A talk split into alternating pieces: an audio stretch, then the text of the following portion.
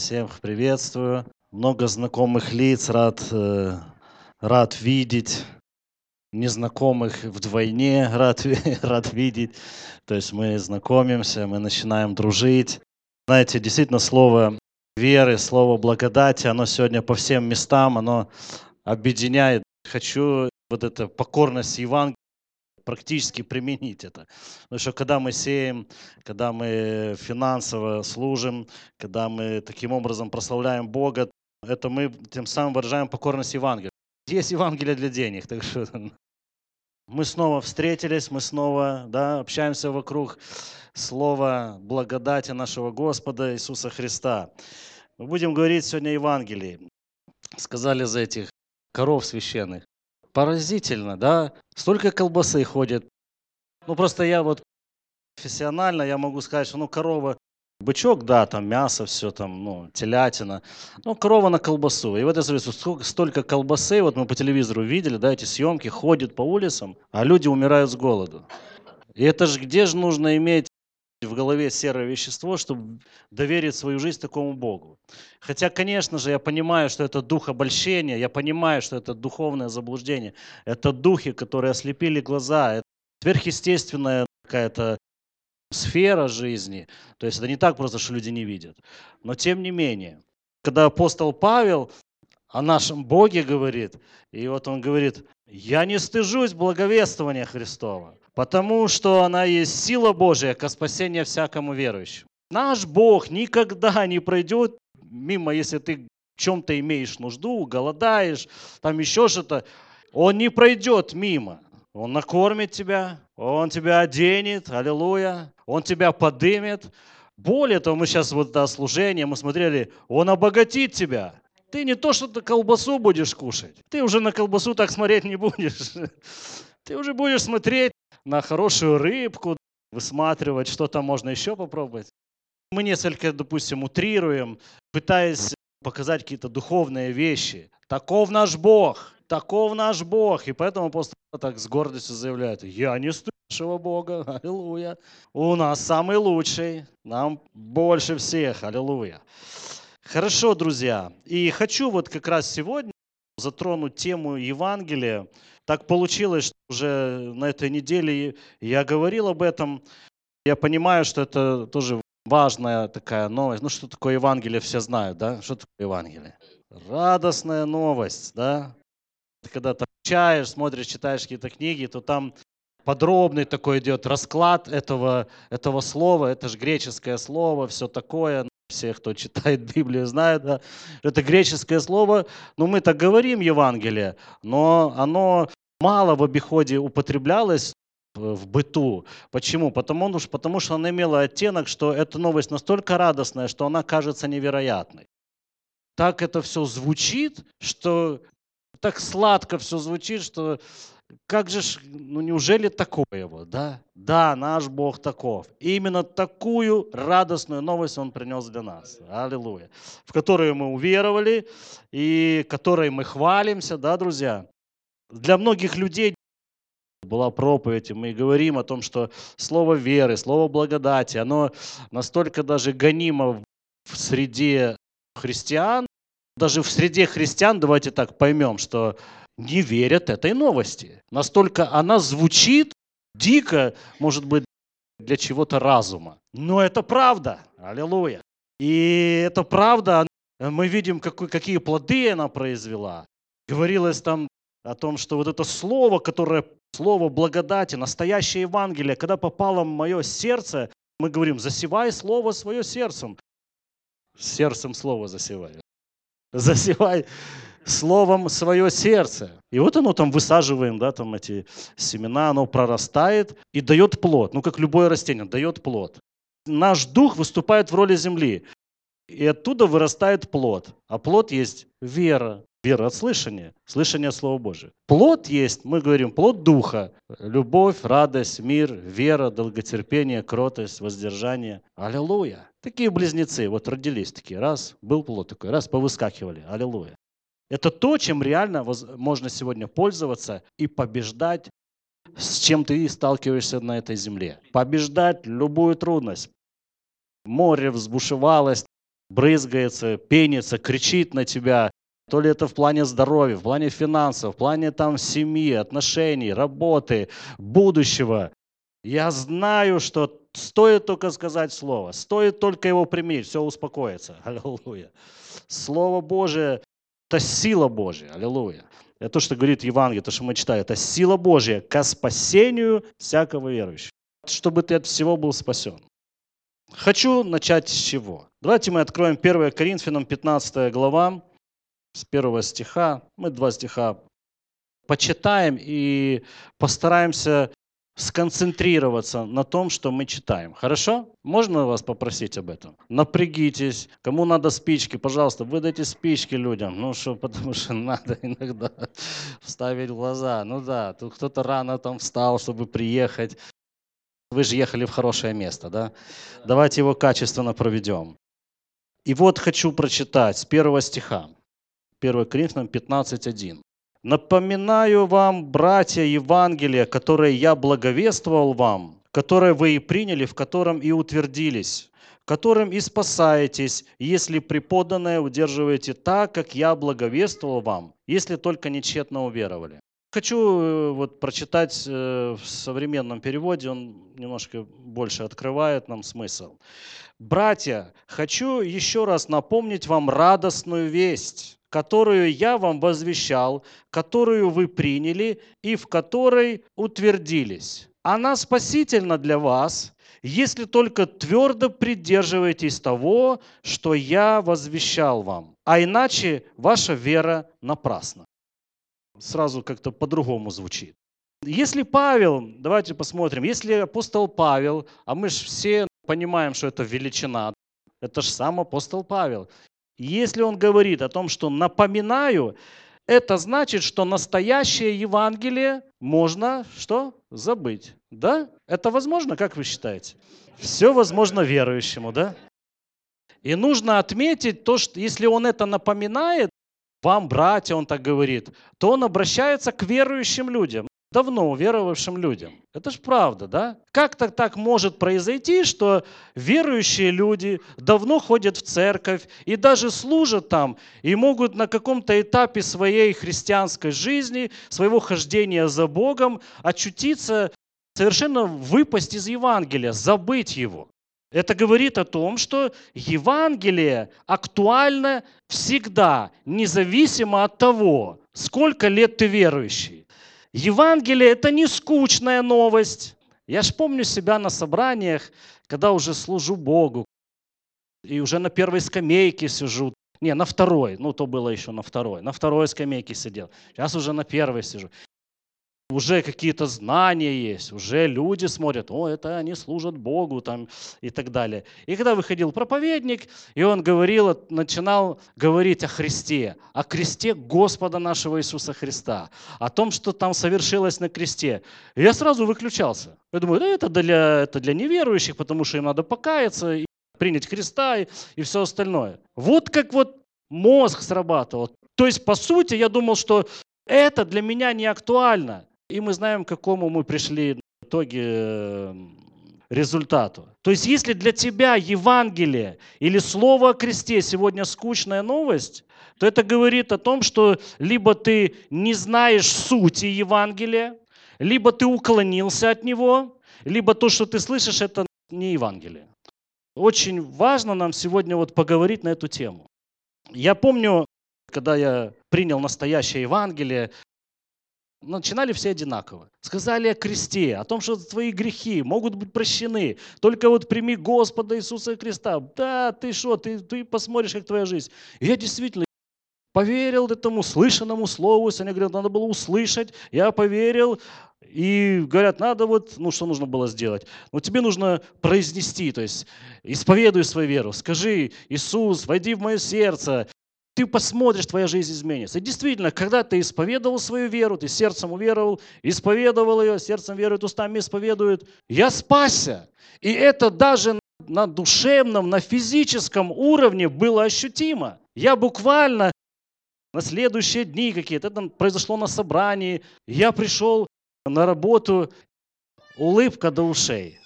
И мне говорят, что ты улыбаешься? Ты больной на голову, что ли? Тут, э, как, как в горячем цеху, все напряжены, все что-то делают, план гонят.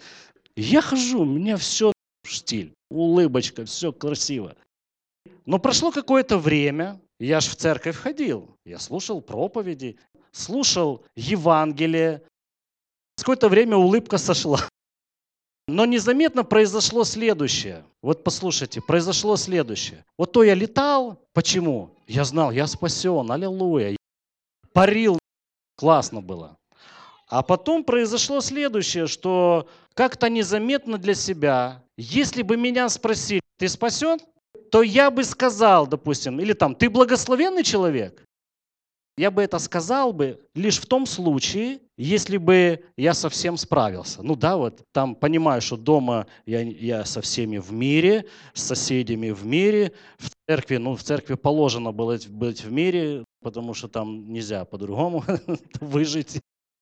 Я принят, я услышан Богом, это я уже размышляю. Я благословен, я принят, я услышан Богом, когда я стою на молитве, Бог слышит меня или нет. И вот эти вопросы, я лишь мог тогда это сказать положительно, утвердительно, да, только когда я понимал, что я сегодня нигде не согрешил, нигде не ошибся, везде смотрел туда, куда нужно смотреть, то, что нужно смотреть, говорил то, что нужно говорить. Почему-то я пришел к таким, таким результатам.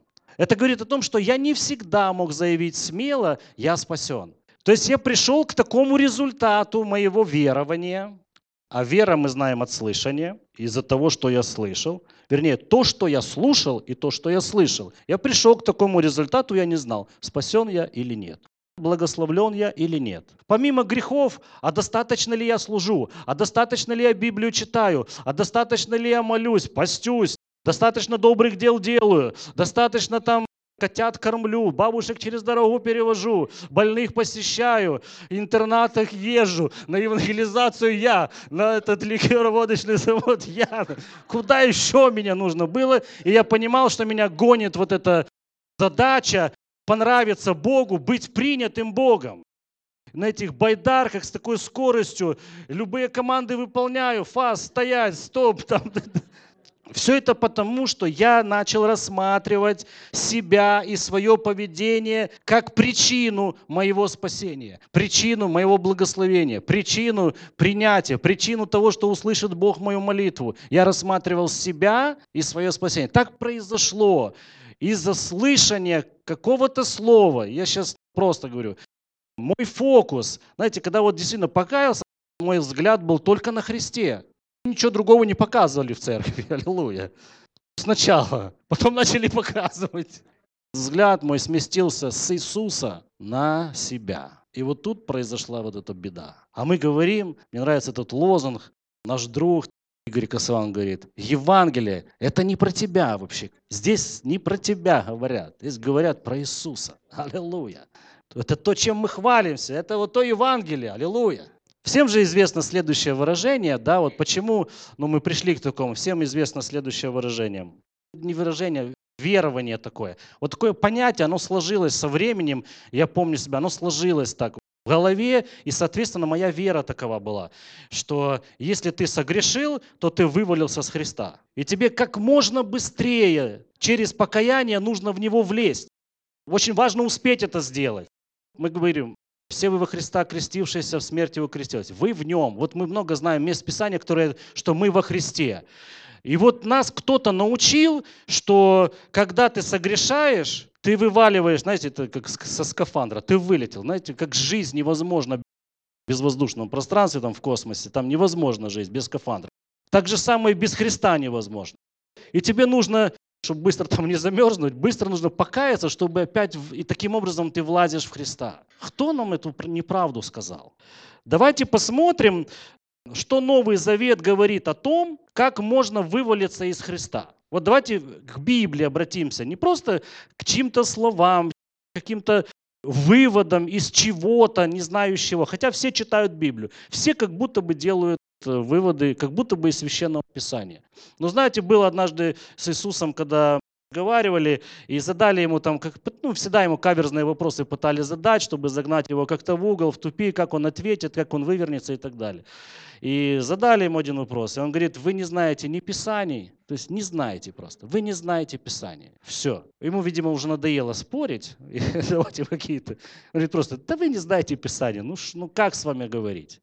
И вот иногда сейчас встречаешься с людьми, верующими людьми, давно будучи в церкви, со служителями. Я много общался на эту тему, вываливается человек с Христа, не вываливается. И что делает, чтобы опять заползти там, и так далее.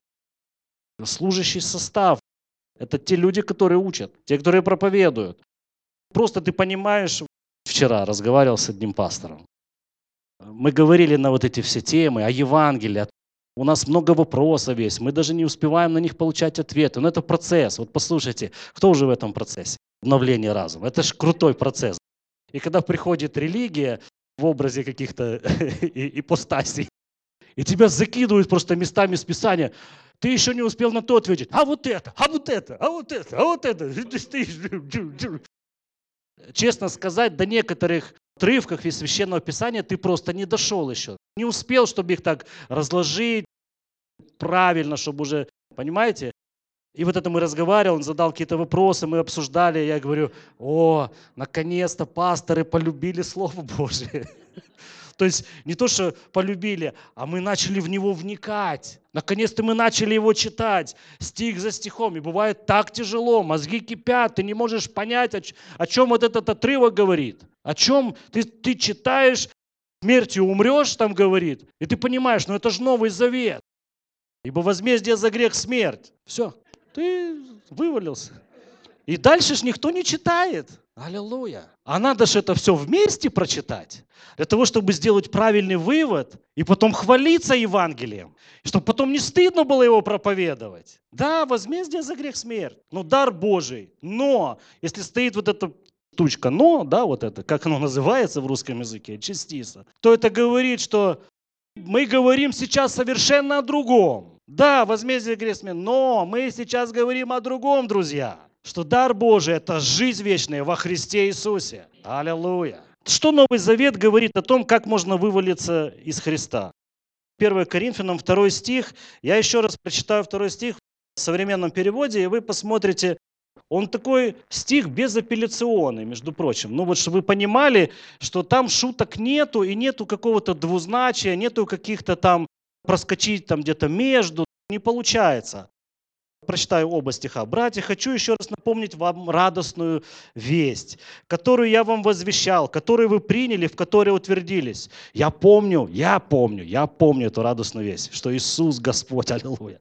И вот, она спасительна для вас, то есть она может принести вам в спасение, если только твердо, то есть вводится условие, только в одном случае – если только твердо придерживаетесь того, что я вам возвещал, а иначе ваша вера напрасна. То есть если мы не будем держаться, давайте по-другому скажу, очень важно то Евангелие, правильно, не искаженное никакими человеческими домыслами, его нужно охранять. Туда ничего нельзя подпускать близко это Евангелие должно остаться в неповрежденном виде. Это стратегический объект. Аллилуйя. То есть мы видим, то, что вы слышите, может принести вам спасение только в одном случае, если вы это удерживаете, если вы это охраняете, если вы э, твердо пребываете в этом. Если вы позволили чему-то там это Евангелие исказить, то я не знаю, спасетесь вы или нет. Ну, так написано. То есть нет гарантии, каким образом вы собираетесь. И я понимаю так, что как только мы говорили о том, что сфокусирован взгляд со Христа был на себя, это прямая дорога, как получить спасение. Его невозможно. Есть только вот один путь, это Христос. И слово спасение, сейчас немножко отступление, слово спасение, употребленное в этом слове, там, ибо я не стыжусь благовествования Христова, потому что оно есть сила Божия ко спасению всякому верующему. И слово спасение, греческое слово зоя, которое говорит о том, что оно включает жизнь вечную на небесах, но также и жизнь здесь, на этой земле. Это исцеление и это процветание, это освобождение. Вот что это слово обозначает. Почему я и говорю, что очень грустно, ну просто сейчас осознай, если для тебя сегодня слово о кресте, Евангелие, как будто бы не актуально, это скучная новость. Я это всегда слышал. Послушай, оно всегда актуально, потому что всегда на твою жизнь кто-то позарится. На качество твоей жизни кто-то захочет серьезно, существенно повлиять. И тебе важно взять Евангелие в руки. Это оружие. Аллилуйя. Это то, чем ты не спровергнешь все эти атаки. Ты сможешь все преодолевший устоять, пройти и выйти еще с прибылью во имя Иисуса Христа. Очень важно нам взяться сегодня за это Евангелие. Вот еще раз. Значит, если я не сохраняю, я вываливаю из Христа. Я полагаю свою надежду на что-то другое. Давайте Галатам 5, 4, 7. Галатам 5 глава, 4-7 стих. Радикальное заявление Павла. Радикальнейшее. И я думаю, что и нам так же само сегодня нужно отстаивать Евангелие или утверждать его. Таким образом, без всяких примесей, без всяких «если» там или еще что-то. Четвертый стих. «Вы, оправдывающие себя законом, остались без Христа, отпали от благодати». Седьмой стих – это вот про меня, вот то, что я свидетельствовал, как бы рассказывал, да, первом лице. Ты шел хорошо, кто остановил тебя, чтобы ты не покорялся истине? То есть, посмотрите, оправдывающие себя законом. Когда мы хотим оправдаться законом, то фактически это нужно сделать массу дел и все их исполнить каких-то требований от Бога. И таким образом возлагается ответственность за выполнение фактически на твою плоть. То есть дела важны, в данном случае твои дела. Так вот, он пишет, апостол Павел делает это заявление. Кто хочет себя оправдать своими делами, тот остается без Христа, отпадает от благодати. И мне страшно подумать, страшно подумать, вот в каком положении я был. Я себе буду говорить, да, допустим, в каком положении был, когда я смотрел на себя как на причину того, что я спасен, что я благословен, что я так далее, и так далее, и так далее. И вот это верование, так я был тогда спасен или нет? Вот это интересный вопрос. Просто его нужно задать. Когда я полагался на свои дела, вы размышляете. Я вам просто задаю вопросы. На основании вот этого слова. Когда я полагался на свои дела, когда я смотрел на свои дела, совсем ли я справился и так далее и тому подобное. Вот это интересно. Это путь. Я что начал хорошо, он галатам говорит, вы же начали хорошо, друзья. В моем случае у меня через постоянное слышание искаженного Евангелия сформировался законнический взгляд на спасение, на себя, на благословение, на все, на отношение Бога ко мне. И я так думаю, ну хорошо, действительно, благодати достаточно, чтобы я был спасен. Но то, что в моей жизни ломались многие вещи, я ж реально, когда я начудил где-то, я не показывался к Богу на глаза. Но это же реально было. Я боялся Его о чем-то просить. Если вы не просите, то ну, и никто вам не даст ничего. Если вы не приходите к Богу, ничего ему не говорите, потому что я понимал, что он меня сейчас, Бог грешника, не слушает или не слышит. Я только не знаю, что там правильно. И такие, собственно говоря, результаты я имел. Поэтому нам сегодня нужно возвращаться к Евангелию. Посмотрите еще, я показываю то, как можно выпасть из Христа. Каким образом? Евреям 10 глава. Такой отрывок, который всегда оставал у людей в голове, заседал как заноза и не давал им делать шаг вперед навстречу Богу, понимая, что Бог меня ждет, аллилуйя, Бог меня рад видеть. 23 стих. Будем держаться исповедания, упования неуклонно. Снова, да, вот Евангелие. То, что ты исповедуешь, неуклонно держись его. Неуклонно, что бы ни происходило, неуклонно держись его. Ибо верен обещавший. 25 стих. «Не будем оставлять собрание свое, как есть у некоторых обычаев, но будем увещевать друг друга, и тем более, чем более усматривайте приближение Дня Онова.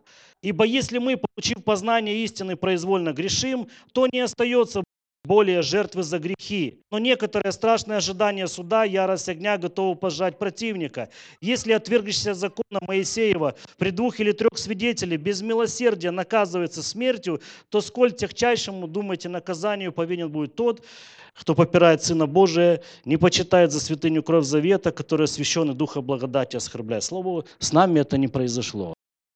То есть, когда мы читали этот стих, У нас так холод по спине бежал, потому что кто произвольно, то есть кто специально грешит, для того не остается больше жертвы за грех. Там так написано, да? Ну, произвольно грешим, то есть не остается больше жертвы за грех. Но мы из-за того, что мы не умели исследовать Писание, не хотели, может, не умели, нет было такого особого желания, то нужно было просто читать само это письмо, то есть это послание, это письмо, чтобы понять, о чем здесь говорится, кому говорится и по какой причине. А причина была следующая, что это говорилось евреям, которые жили в жесточайших каких-то условиях жизни, они были в гонении, просто сама нация была в гонении. Из-за того, что у них был сформирован законнический взгляд, они понимали так, что если мы верим в правильного Бога, то с нами ничего плохого случиться не может. А тут нас гонят со всех сторон и вообще нас за людей не считают. Они задавали себе вопрос, а в правильного ли Бога мы уверовали? Ну, в Христа. Нам сказали, надо веровать в Христа, мы в Него уверовали, и вот с нами случилось такое. Это правильно или нет? Приходили иудеи, которые говорили, а что же вы думали, что с вами будет? Вам нужно возвращаться в иудаизм, к исполнению закона, ритуалов и всего прочего. И тогда вы сможете угодить Богу, и с вами этого не будет. И они начали возвращаться. Поэтому он и говорит, что твердо держитесь неуклонно держитесь исповедания вашего, верен обещавший, это все пройдет, эти факты изменятся. истина Божья состоит в том, что вы спасены будете. И дальше он говорит, не оставляйте собрание вашего, как у некоторых, ну некоторые начали оставлять собрание христиан, верующих в Иисуса Христа. Не делайте этого, подумайте только, потому что если вы отказываетесь от Христа, то когда вы согрешаете, жертвы же нету. Это самоубийство остаться без Христа. Потому что, когда вы произвольно грешите, ну там специально, да пусть так переведем, а мы всегда специально грешим. И постоянно это происходит. Он говорит, когда вы согрешите, а вы согрешите, другими словами, то для вас не останется жертвы. Это самоубийство. То есть вот я смотрю, что значит выпасть из Христа. Но мы ж не такие. Мы находимся в самом центре Евангелия. Аллилуйя. Мы говорим о Слове и хвалимся этой благодатью, и славим нашего Господа. То есть мы увидели, да, что Новый Завет говорит о том, что значит отпасть от благодати. Поэтому это не про нас. Мы, наоборот, в нее ухватились так сильно, крепко держимся, и нас уже оттуда не оторвешь никакими экскаваторами. Да, друзья, от этой нашей, аллилуйя, центра нашего Иисуса Христа. И вот одна из причин, почему, допустим, я оказался, в... я принял, начал принимать искаженное Евангелие, и у меня начались вот эти проблемы. Я скажу так, благодать прекращает свою работу. Божье обеспечение, ты отрезан от него, ты справляешься не совсем, и у тебя нет дерзновения приходить к престолу благодати, то есть нет смелости для того, чтобы получить благовременную помощь. Так говорит Писание, приходите смело к престолу благодати для получения благовременной помощи. А я понимал, что помощи мне ждать не стоит. Какой-нибудь подзатыльник, да, помощи нет. Ну так же ж было. И вот одна из причин – это невнимательность к написанному Слову Божьему. Вот то, что я говорил про послание евреям. То есть мы брали, позволяли нашему менталитету, заквашенному в законничестве, заквашенному в э, искаженном каком-то Евангелии, ну, в кавычках я это называю, мы позволяли ему трактовать Писание. Никого просто не обвиняю, просто сами, просто сами, сами начали трактовать. Более того, наши мозги так настроены. Они настроены вот на такой страдальческой, страдальческая ментальность про этих коров снова, священных, да? Ну, это нельзя трогать, потому что это Божье, и Бога не интересует, как я живу, его интересует эта колбаса, которая ходит. Больше, чем я. И вот мы с таким менталитетом мы пришли к Богу. Богу интересны только его какие-то вот планы, его какие-то там дела и все остальное. Как я живу, его мало это интересует. Слава Богу, что у нас другой Бог невнимательность к написанному Слову Божьему. То есть мы не вникали достаточно для того, чтобы понять. Давайте вернемся. Римлянам 1 глава, 16 стих. «Ибо я не стыжусь благовествования Христова, потому что она есть сила Божия ко спасению всякому верующему. Во-первых, иудею, потом и елену, греку, или, можно сказать, просто языческий мир. Апостол Павел говорит, мне хоть за свое Евангелие не стыдно, потому что оно хоть спасает. А все, что проповедуют другие, оно не может спасти, не способно просто. Любая другая новость, любое другое какое-то учение, оно не способно тебя спасти, не способно тебя вытащить из той там ямы, в которой болезни, чего-то, каких-то негораздий в твоей жизни, не способно вытащить тебя. Любое другое слово не способно. Только в этом вот неискаженном Евангелии, которое мы читаем, оно сила Божья ко спасению всякому верующему. Сила Божья ко спасению всякому верующему. Хочу вот прочитать э, в современном переводе несколько стихов подряд. «Я не стыжусь радостной вести, ведь она сила Божья для спасения каждого, кто верит». Кто здесь верит? Давайте еще, еще один рывочек сделаем. Прежде всего иудея, потом язычника. В радостной вести открывается, что мы можем оправдаться перед Богом верой и только верой. И только, снова идет ограничение. Другого не дано, только верой. Как написано, праведный верой жив будет. Потому там стоит Обращаемся с синодальным. «Ибо открывается гнев Божий с неба на всякое нечестие, неправду человеком». Ну вот смотрите, праведный только верой жив будет. Или там спастись можно только верой. Верой во что? В Евангелие, благодати Иисуса Христа, в искупительную жертву Иисуса Христа. Только этим можно спастись, только этим можно спастись. Потому что открывается гнев Божий на всякое нечестие, на всякую неправду людей. Дальше, дальше, смотрите, ибо что можно знать о Боге? Явно для них, потому что Бог явил им, ибо невидима Его вечная сила, Его и божество от создания. Ну, то есть люди через то, что мы видим, они знают о существовании Бога. Кого бы ты ни спросил, если человек честно к себе относится, он говорит, да, Бог есть и так далее. И вот они ушли от Бога, уклонились, стали поклоняться там дверям, каким-то истуканам и всему остальному. То предал их Бог похотях сердец их нечистоте. И перечисляются грехов куча. И самых отвратительных грехов. То, то, то что нас воротит точно. Но также там есть другие грехи. И там написано, они исполнены всякой неправды, блуда, лукавства, корыстолюбия, злобы, исполнены зависти, убийства, распри, обмана, злонравия.